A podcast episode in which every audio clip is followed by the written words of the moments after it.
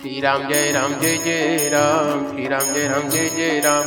श्री राम जय राम, जय जय राम। श्री राम जय राम, जय जय राम। श्री राम जय राम, जय जय राम। श्री राम जय राम, जय जय राम। श्री राम जय राम, जय जय राम। श्री राम जय राम, जय जय राम। श्री राम जय राम, जय जय राम। सिया राम, मैं सब जग जानी, करहूँ प्रणाम जोरी जुग पाणी है प्रीत जहाँ की रीत सदा मैं गीत वहाँ के गाता हूँ। भारत का रहने वाला हूँ। भारत की बात सुनाता हूँ। भारत का रहने वाला हूँ। भारत की बात सुनाता हूँ। श्री रामचरित मानस भावार्थ सहित। बालकांड, भाग इकतीस। श्री राम लक्ष्मण और परशुराम संवाद। नाथ शंभुधनु भंज निहारा, हुई क्यों दास तुम्हारा? आय सुकाह कहिय कि न मोही सुन रिसाई बोले मुनि कोई। अर्थात हे नाथ, शिव जी के धनुष को तोड़ने वाला आपका कोई एक दास ही होगा। क्या किया है, मुझसे क्यों नहीं कहते? यह सुनकर क्रोधी मुनि रिसा कर बोले, सेवक सो जो करे सेवकाई, अरि करनी करी करी लड़ाई सुनहु राम जही शिव धनु तोरा, सहस बाहु सम तोरी कुमूरा अर्थात सेवक वह है जो सेवा का काम करे। शत्रु का काम करके तो लड़ाई ही करनी चाहिए। हे राम, सुनो, जिसने शिव जी के धनुष को तोड़ा है, वह सहस्त्र बाहु के समान मेरा शत्रु है।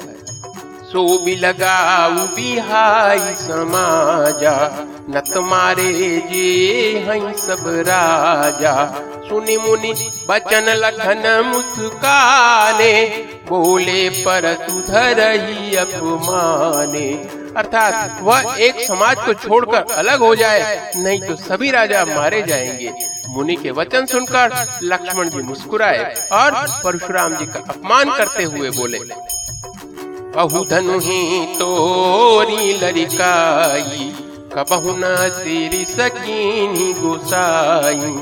एही धनु पर ममता की है तू सुन साई कह भृगुकुल के तू अर्थात, हे गोसाई, लड़कपन में हमने बहुत सी धनुहियाँ तोड़ डाली, किंतु आपने ऐसा क्रोध कभी नहीं किया। इसी धनुष पर इतनी ममता किस कारण से है? यह सुनकर भृगुवंश की ध्वजा स्वरूप परशुराम जी कुपित होकर कहने लगे रे निप बालक काल बस, बोलत तोई न संभार धनु ही सम त्रिपुरारी धनु वेदित सकल संसार।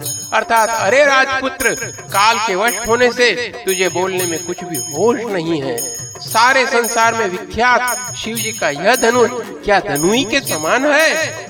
लखन कहा, हसी हमरे जाना, सुनहु देव सब धनुष समाना। का छति लाभु जूनु धनु तोरे देखे राम नयन के भोरे।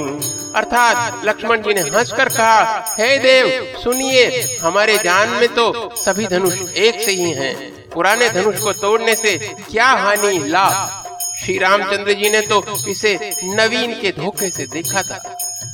छुअत टूट रघुपति न दोसु मुनि बिनु काजु करिय कतरोसु बोले चितई परसु कियोरा रेसट सुने ही सुभाउन मोरा। अर्थात, फिर यह तो छूते ही टूट गया। इसमें रघुनाथ जी का कोई दोष नहीं है। मुनि, आप बिना ही कारण किस लिए क्रोध करते हैं? परशुराम जी अपने फरसे की ओर देखकर बोले, अरे दुष्ट, तूने मेरा स्वभाव नहीं सुना बालक बोली बांधव नहीं तो केवल मुनि चढ़ जा नहीं ब्रह्मचारी अति कोही विश्व विदित क्षत्रिय कुल द्रोही अर्थात मैं तुझे बालक जानकर नहीं मारता हूँ। अरे मूर्ख, क्या तू मुझे निरा मुनि ही जानता है? मैं बाल ब्रह्मचारी और अत्यंत क्रोधी हूँ। क्षत्रिय कुल का शत्रु तो विश्व भर में विख्यात हूँ। भुज बल भूमि भूप बिनु की विपुल बार मही देवन दीनी सहस बाहु भुज छेद निहारा। परसु बिलो की मही कुमारा अर्थात अपनी भुजाओं के बल से मैंने पृथ्वी को राजाओं से रहित कर दिया और बहुत बार उसे ब्राह्मणों को दे डाला।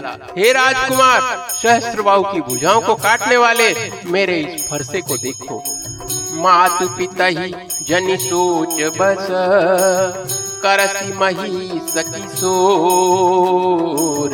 गर्भन के अर्भक दलना। परसु मोर अति गोर अर्थात, अरे राजा के बालक, तू अपने माता पिता को सोच के वश न कर। मेरा फरसा बड़ा भयानक है, यह गर्भों के बच्चों का भी नाश करने वाला है। बिहसी लखन बोले विदुबानी, अहो मुनि सुमहा भट मानी। पुनि पुनि मोई देखाव कुठारू चहत उड़ावन फूकी बहारू।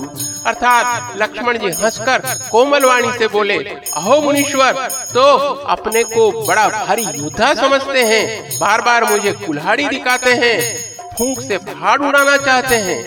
यहाँ कुम्हड़ बतिया को नाही, जो तर्जनी देखी मरी जाही। देखी कुठारू सरासन बाना मैं कहा सहित अभिमाना।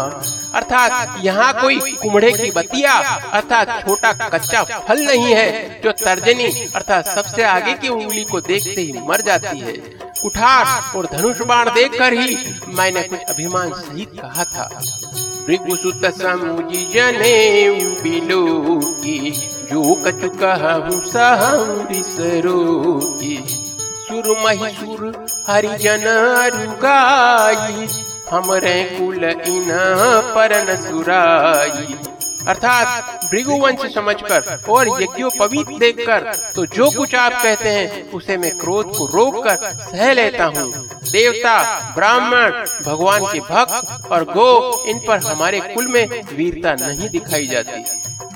बंधे पापु अप किरती हारे मारत हूँ पापरिय तुम्हारे। कोटि कुलिस सम बचन तुम्हारा, व्यर्थ धरऊ धनु बाल कुठारा। अर्थात क्योंकि इन्हें मारने से पाप लगता है और इससे हार जाने पर अपकीर्ति होती है। इसलिए आप मारे तो भी आपके पैर ही पड़ना चाहिए। आपका एक एक वचन ही करोड़ों वज्रों के समान है। धनुष बाण और कुठार तो आप व्यर्थ ही धारण करते हैं। जो बिलो की अनुचित कहे क्षमहु महामुनि धीर। सुनि सरोष भृगुवंश मनी बोले गिरा गभीर। अर्थात इन्हें धनुष्वाण और कुठार को देखकर मैंने कुछ अनुचित कहा हो तो उसे हे धीर महामुनि, क्षमा कीजिए। यह सुनकर भृगुवंश मणि परशुराम जी क्रोध के साथ गंभीर वाणी बोले। कौशिक सुनहु मंद यहु बालकु। कुटिल काल बस निज कुल घालकु भानुवंश राकेश कलंकु। निकट निरंकुश अभुद शंकु। अर्थात, हे विश्वामित्र, सुनो, यह बालक बड़ा कुबुद्धि और कुटिल है। काल के वश होकर यह अपने कुल का घातक बन रहा है। यह सूर्यवंश रूपी पूर्ण चंद्र का कलंक है। यह बिल्कुल उद्दंड मूर्ख और निडर है। काल कवलु हो छन माही, कहूँ पुकारी खोरी मोही नाही। तुम हट कहूँ जो चाहूँ बारा, कही प्रताप बलू रोशु हमारा। अर्थात, अभी क्षण भर में यह काल का ग्रास हो जाएगा। मैं पुकार कर कह देता हूँ, फिर मुझे दोष नहीं देना। यदि तुम इसे बचाना चाहते हो तो हमारा प्रताप, बल और क्रोध बतलाकर इसे मना कर दो। लखन कहे मुनि, सुजस तुम्हारा, तुम ही अछत को बरने पारा। अपने मुँह तुम आपन करनी बारनेक भांति बहु बरनी अर्थात लक्ष्मण जी ने कहा, हे मुनि, आपका सुयस आपके रहते दूसरा कौन वर्णन कर सकता है? आपने अपने ही मुख से अपनी करनी अनेकों बार बहुत प्रकार से वर्णन की है। नहीं संतोष पुनि कछु कहू, जनिर सरो की दुसह दुख सहू। वीर प्रति तुम धीर अछोभा गारी दे तन पावहु शोभा। अर्थात इतने पर भी संतोष न हुआ हो तो फिर कह डालिए, क्रोध रोककर असह्य दुख मत सहिए। आप वीरता का व्रत धारण करने वाले धैर्यवान और क्षोभ रहित हैं, गाली देते शोभा नहीं पाते। सूर समर करनी करही कही न जना वही विद्यमान रन पाई रिपू कायर कथ ही प्रताप। अर्थात शूरवीर तो युद्ध में करनी अर्थात शूरवीरता का कार्य करते हैं। कहकर अपने को नहीं जनाते। शत्रु को युद्ध में उपस्थित पाकर कायर ही अपने प्रताप की डिंग मारा करते हैं।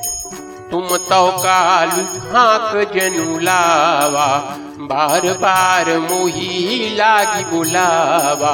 सुनत लखन के बचन कठोरा, परस सुधारी धरे कर गोरा। अर्थात आप तो मानो काल को हाक लगाकर बार बार उसे मेरे लिए बुलाते हैं। लक्ष्मण जी के कठोर वचन सुनते ही परशुराम जी ने अपने भयानक फरसे को सुधार कर हाथ में ले लिया। अब जनी दे दो मोही लो बालक बदजो।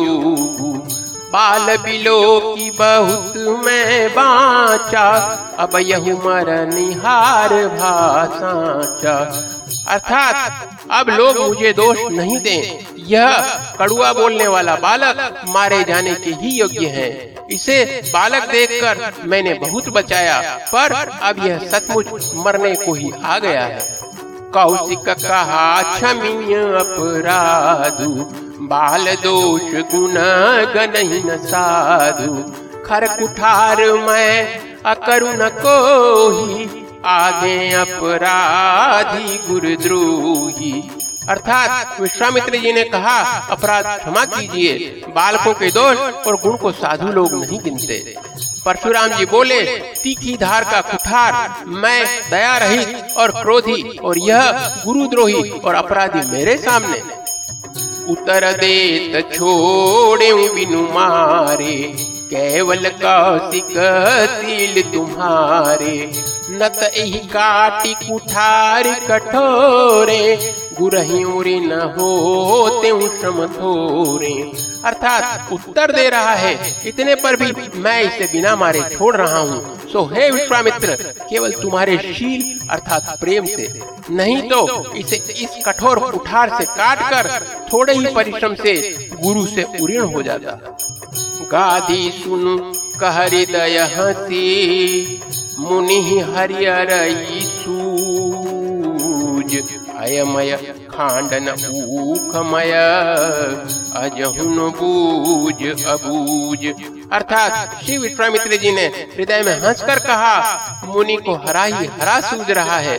अर्थात सर्वत्र विजयी होने के कारण ये श्री राम लक्ष्मण को भी साधारण क्षत्रिय ही समझ रहे हैं।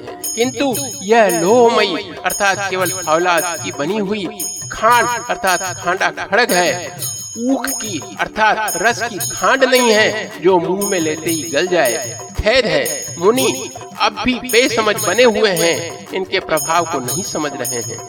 कहे लखन मुनि, सीलु तुम्हारा, को नहीं जान विदित संसारा। माता पिता ही उरिनु भयनी के, गुररिनु रहा सोचू बड़ जी के अर्थात लक्ष्मण जी ने कहा, है मुनि, आपके शील को कौन नहीं जानता? वह संसार भर में प्रसिद्ध है। आप माता पिता से भी अच्छी तरह ऋण हो ही गए। अब गुरु का ऋण रहा, जिसका जी में बड़ा सोच लगा है।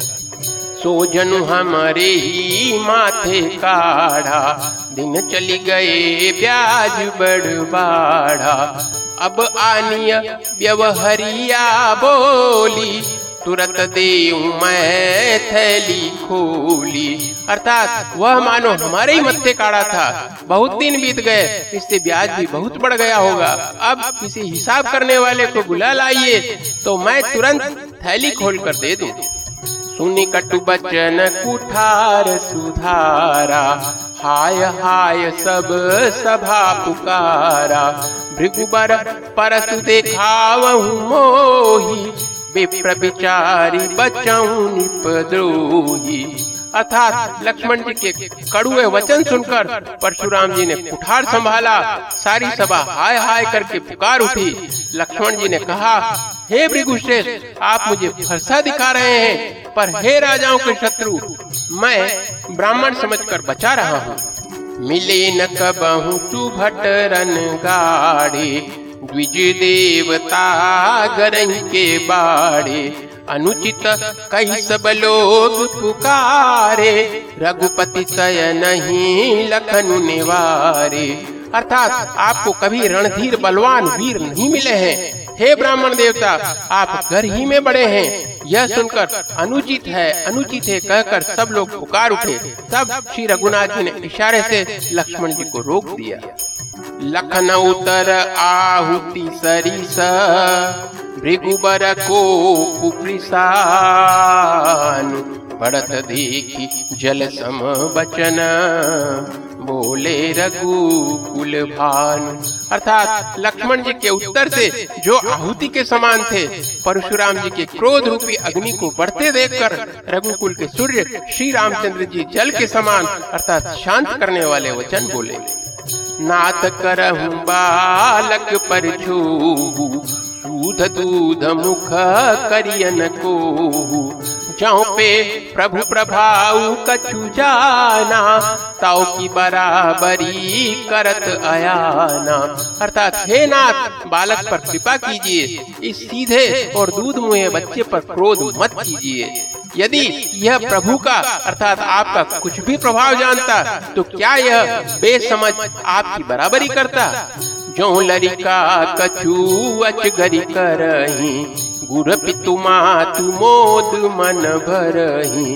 करिय कृपा शिशु सेवक जानी, तुम समशील धीर मुनि ज्ञानी।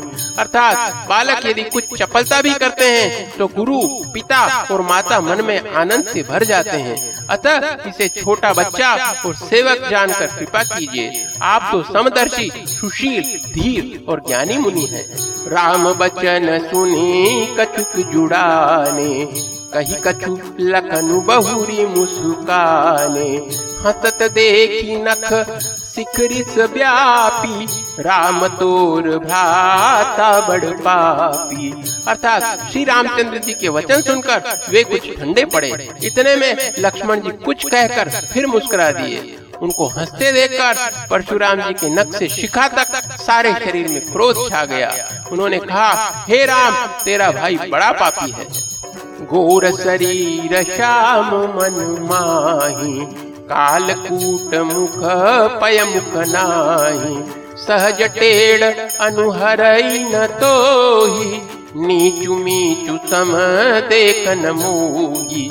अर्थात यह शरीर से गोरा पर हृदय का बड़ा काला है, यह विषमुख है, दूध मुहा नहीं, स्वभाव ही टेढ़ा है, तेरा अनुसरण नहीं करता। अर्थात तेरे जैसा शीलवान नहीं है, यह नीच मुझे काल के समान नहीं देखता। लखन कहे हसी सुना मुनि क्रोध पाप कर मूल जी बस जन अनुचित करही। चरही विश्व प्रतिकूल। अर्थात लक्ष्मण जी ने हंसकर कहा, हे मुनि, सुनिए, क्रोध पाप का मूल है। इसके वश में होकर मनुष्य अनुचित कर्म कर बैठते हैं और विश्व भर के प्रतिकूल चलते, अर्थात सबका अहित करते हैं। मैं तुम्हार अनुचर मुनिराया परिहरि को पुकरई बुदाया टूट चाप नहीं जुरिय रिसाने बैठिय हो पाय पिराने। अर्थात, हे मुनिराज, मैं आपका दास हूँ, अब क्रोध त्याग कर दया कीजिए। टूटा हुआ धनुष क्रोध करने से जुड़ नहीं जाएगा। खड़े खड़े पैर दुखने लगे होंगे, बैठ जाइए। जो अति प्रिय तो करिय उपाई जूर्य को बड़ गुनी बुलाई। बोलत लख नहीं जन मस्त करहु भल नाही. अर्थात, यदि धनुष अत्यंत ही प्रिय है तो कोई उपाय किया जाए और किसी बड़े गुणी, अर्थात कारीगर को बुलाकर जुड़वा दिया जाए। लक्ष्मण जी के बोलने से जनक जी डर जाते हैं और कहते हैं, बस, चुप रहिए, अनुचित बोलना अच्छा नहीं। थर थर कापही पुर नर नारी छोट कुमार खोट बड़ भारी। भृगुपति सुनि सुनि निर्भय बानी रिसतन जरई होई बलहानी। अर्थात जनकपुर के स्त्री पुरुष थर थर काँप रहे हैं और मन ही मन कह रहे हैं कि छोटा कुमार बड़ा ही खोटा है। लक्ष्मण जी की निर्भय वाणी सुन सुनकर परशुराम जी का शरीर क्रोध से जला जा रहा है। और उनके बल की हानि हो रही है, अर्थात उनका बल घट रहा है। बोले राम ही दे निहूरा बचहु बिचारी, बंधु लगु तोरा। मनु मलिन तनु, सुंदर कैसे? विश्रस भरा कनक घटु जैसे। अर्थात तब श्री रामचंद्र जी पर एहसान जानकर परशुराम जी बोले, तेरा छोटा भाई समझकर मैं इसे बचा रहा हूँ। यह मन का मैला और शरीर का कैसा सुंदर है, जैसे विष के रस से भरा हुआ सोने का घड़ा। सुनी लक्ष्मण बिहसे बहुरी नयन तरे रे राम। गुर समीप गवने सकुची परिहरि बानी बाम। अर्थात यह सुनकर लक्ष्मण जी फिर हंसे। तब श्री रामचंद्र जी ने तिरछी नज़र से उनकी और देखा, जिससे लक्ष्मण जी सकुचा कर विपरीत बोलना छोड़कर गुरु जी के पास चले गए। अति विनीत मृदु शीतल बानी, बोले राम जोरी जुग पानी।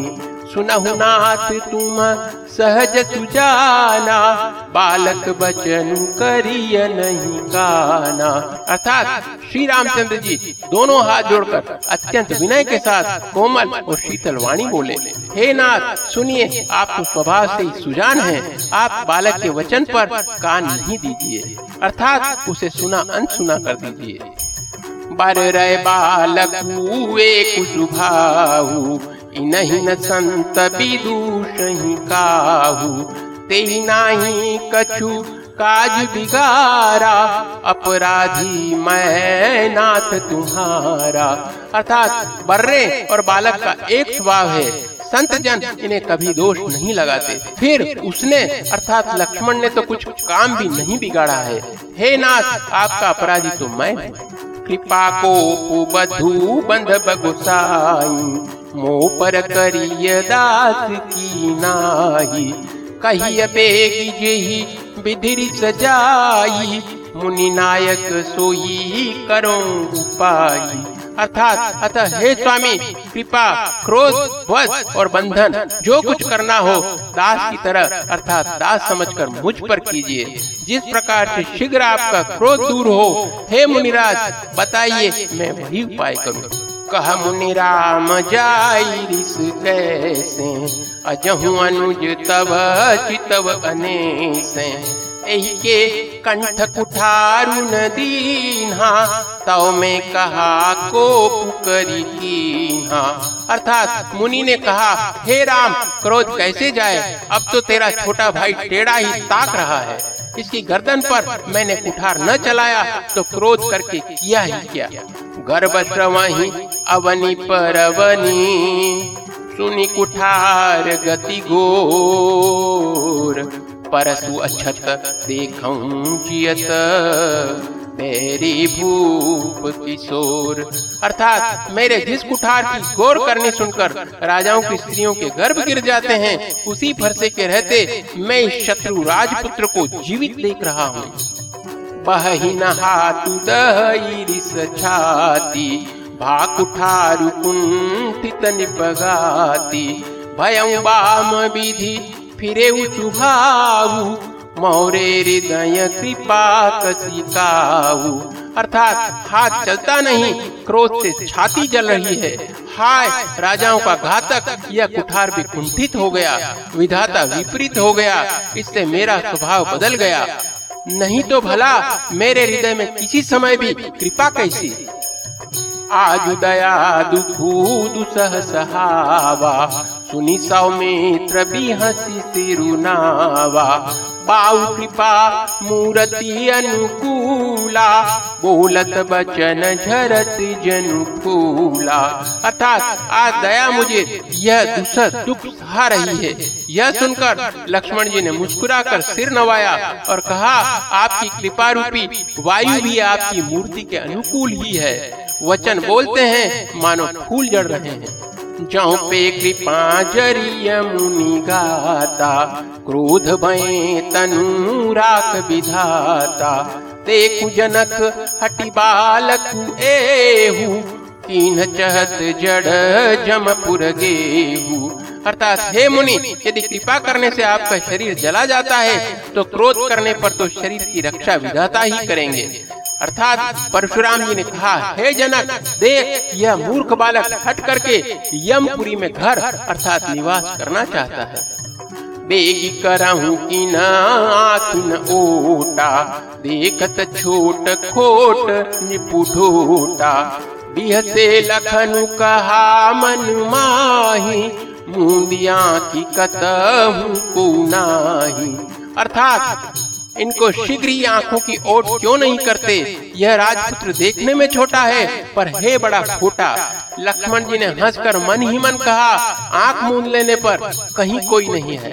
परशुराम तब राम प्रति बोले उर अति क्रोध,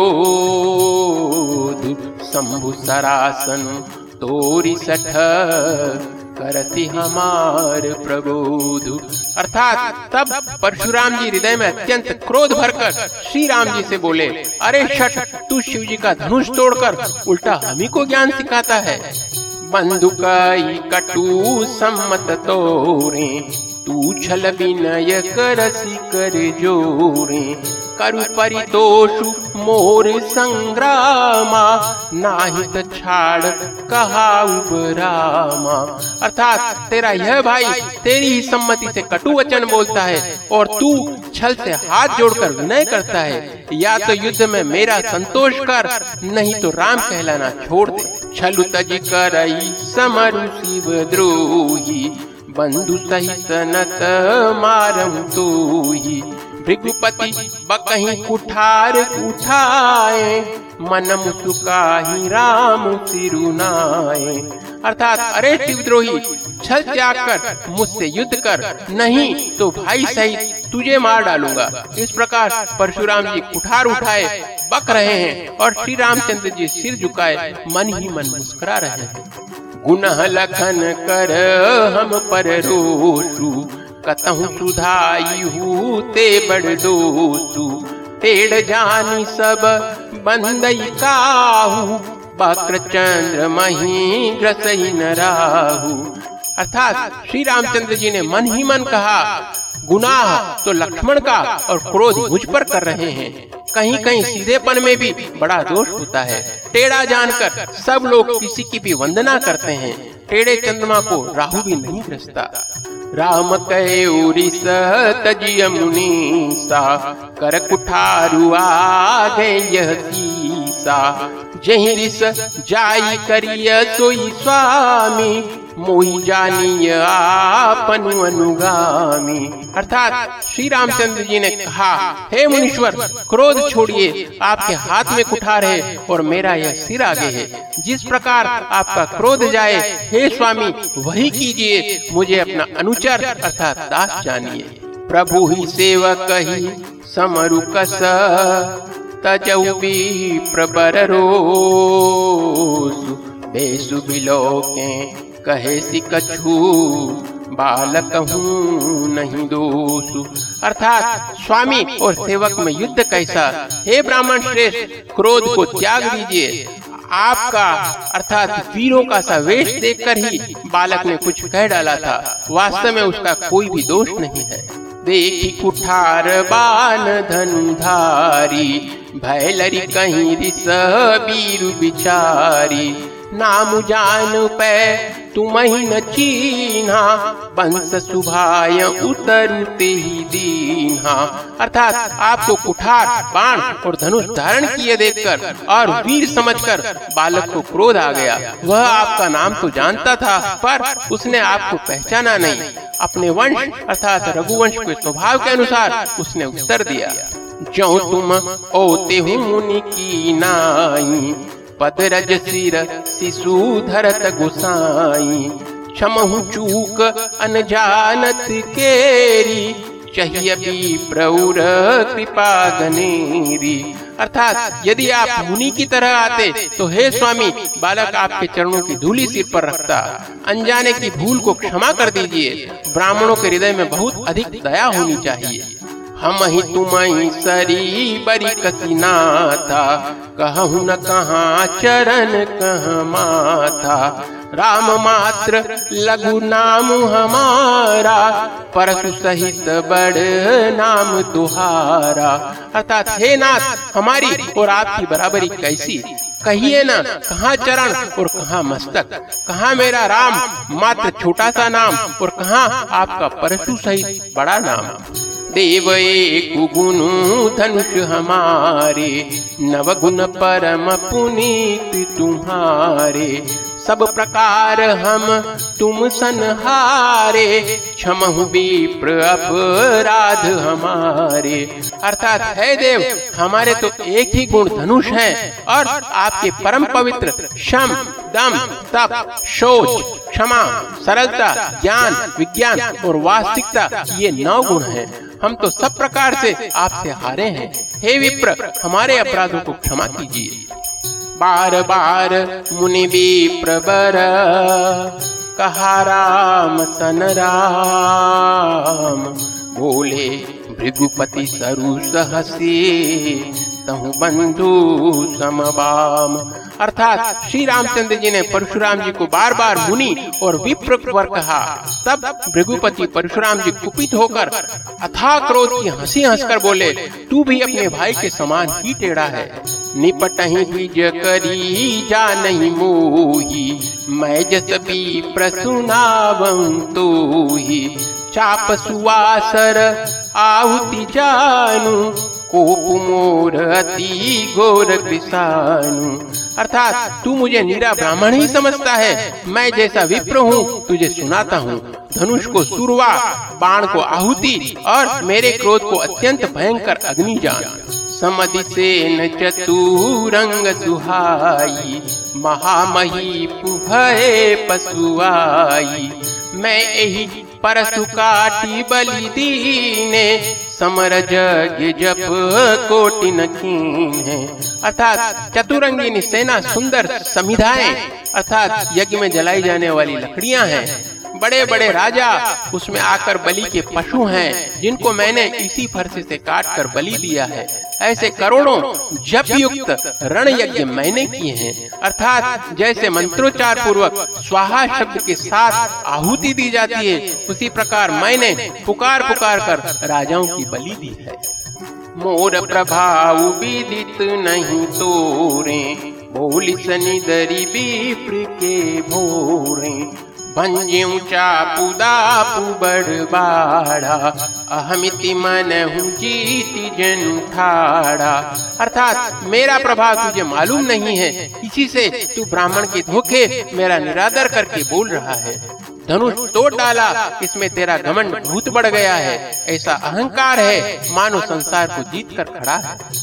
राम कहा, मुनि, कहु विचारी रिस अति बड़ी लघु चूक हमारी। छुअत ही टूट पिनाक पुराना। मैं की है तू करा अभिमाना। अर्थात श्री रामचंद्र जी ने कहा, हे मुनि, विचार कर बोलिए। आपका क्रोध बहुत बड़ा है और मेरी भूल बहुत छोटी। पुराना धनुष था, छूते ही टूट गया। मैं किस कारण अभिमान करूँ? जो हम निदर भी प्रबदी। सत्य सुनहु भृगुनाथ। तो अस को जग सुभट जी भय बसना वही मात। अर्थात हे भृगुनाथ, यदि हम सचमुच ब्राह्मण कहकर निरादर करते हैं तो यह सत्य सुनिए, फिर संसार में ऐसा कौन योद्धा है जिसे हम डर के मारे मस्तक नवाए देव दनुज भूपति भट नाना समबल अधिक हो बलवाना। जौरन हम ही पचारे को, लरही सुखे न काल किन हो। अर्थात देवता, दैत्य, राजा और बहुत से योद्धा हैं, वे चाहे बल में हमारे बराबर हो, चाहे अधिक बलवान हो, यदि रण में हमें कोई भी ललकारे तो हम उससे सुख पूर्वक लड़ेंगे, चाहे काल ही क्यों न हो। क्षत्रियतनुधरी समरसकाना कुलकलाङ्कुतिः पावर आना कां सुभावना कुलैः प्रतंसी कालहु डरई नरन रघुबंसी अर्थात क्षत्रि का शरीर धरकर जो युद्ध में डर गया, उस नीच ने अपने कुल पर कलंक लगा दिया।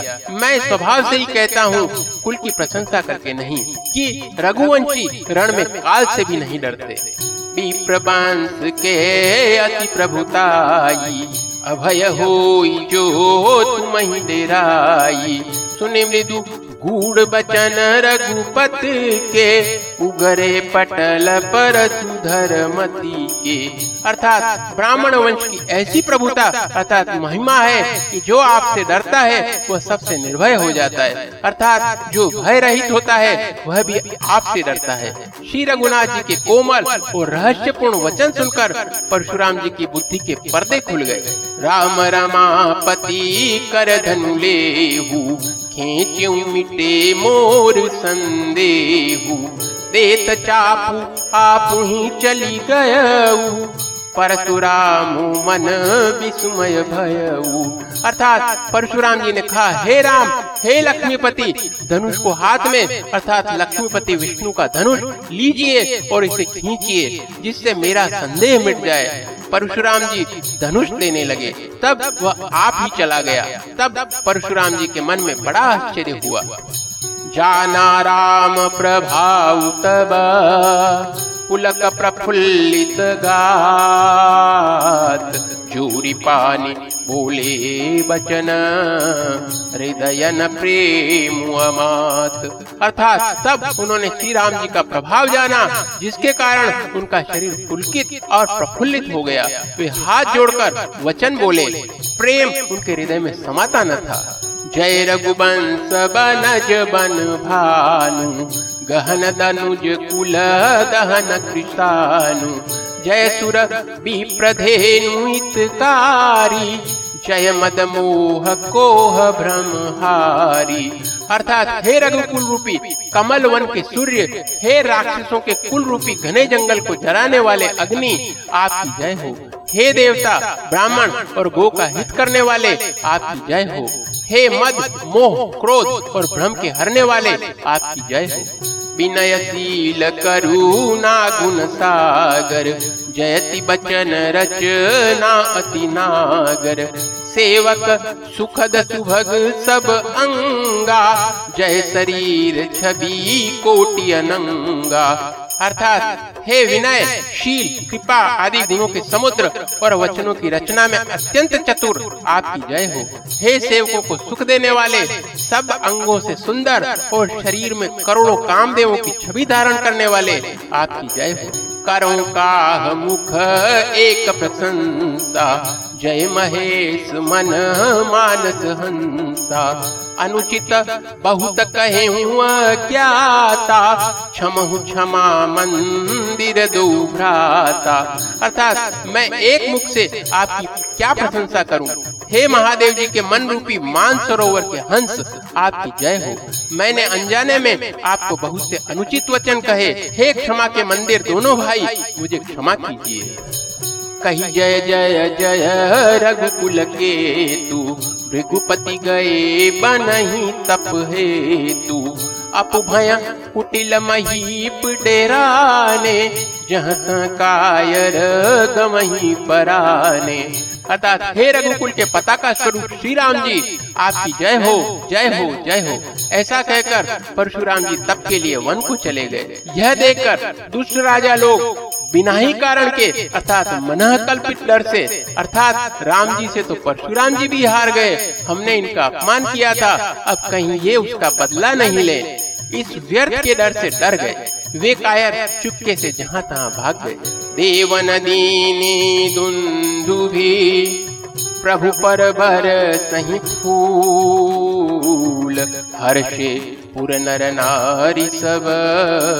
मिट्टी मोहमय सूल। अर्थात देवताओं ने नगाड़े बजाए, वे प्रभु के ऊपर फूल बरसाने लगे। जनकपुर के स्त्री पुरुष सब हर्षित हो गए। उनका मोहमय, अर्थात अज्ञान से उत्पन्न शूल मिट गया। अति गह गहे बाजने बाजे सब ही मनोहर मंगल साजे। झूठ झूठ मिली सुमुखी सुनयनी, करही गान कल कोकिल बयनी। अर्थात खूब ज़ोर ज़ोर से बाजे बजने लगे। सभी ने मनोहर मंगल साज साजे। सुंदर मुख और सुंदर नेत्रों वाली तथा कोयल के समान मधुर बोलने वाली स्त्रियाँ झुंड की झुंड मिलकर सुंदर गान करने लगी। सुख विदेह कर बरनिन जाई, जन्म दरिद्र मन निधि पाई। विगत त्रास भई सीय सुखारी, जनु विदुदय चकोर कुमारी। अर्थात जनक जी के सुख का वर्णन नहीं किया जा सकता। मानो जन्म का दरिद्री धन का खजाना पा गया हो। सीता जी का भय जाता रहा, वह ऐसी सुखी हुई जैसे चंद्रमा के उदय होने से चकोर की कन्या सुखी होती है। जनक की न को कही प्रणामा। प्रभु प्रसाद धनु भंजू रामा। मोहि कृत कृत्य की न भाई। अब जो उचित सो कहिए गुसाई। अर्थात जनक जी ने विश्वामित्र जी को प्रणाम किया और कहा, प्रभु ही की कृपा से श्री रामचंद्र जी ने धनुष तोड़ा है। दोनों भाइयों ने मुझे कृतार्थ कर दिया। हे स्वामी, अब जो उचित हो, सो कहिए। कह मुनि सुनु नर नाथ प्रवीणा, रहा विबाहु चाप आधीना। टूटत धनु, भय विबाहु। सुर नर नाग विदित सब काहू। अर्थात मुनि ने कहा, हे चतुर नरेश, सुनो, यो तो विवाह धनुष के अधीन था। धनुष के टूटते ही विवाह हो गया। देवता, मनुष्य और नाग, सब किसी को यह मालूम है। बोलिए श्री रामचंद्र भगवान की जय। Shri Ram Jai Ram Jai Jai Ram. Shri Ram Jai Ram Jai Jai Ram. Shri Ram Jai Ram Jai Jai Ram. Shri Ram Jai Ram Jai Jai Ram. Shri Ram Jai Ram Jai Jai Ram. Shri Ram Jai Ram Jai Jai Ram. Shri Ram Jai Ram Jai Jai Ram. Shri Ram Jai Ram Jai Jai Ram. Shri Ram Jai Ram Jai Jai Ram.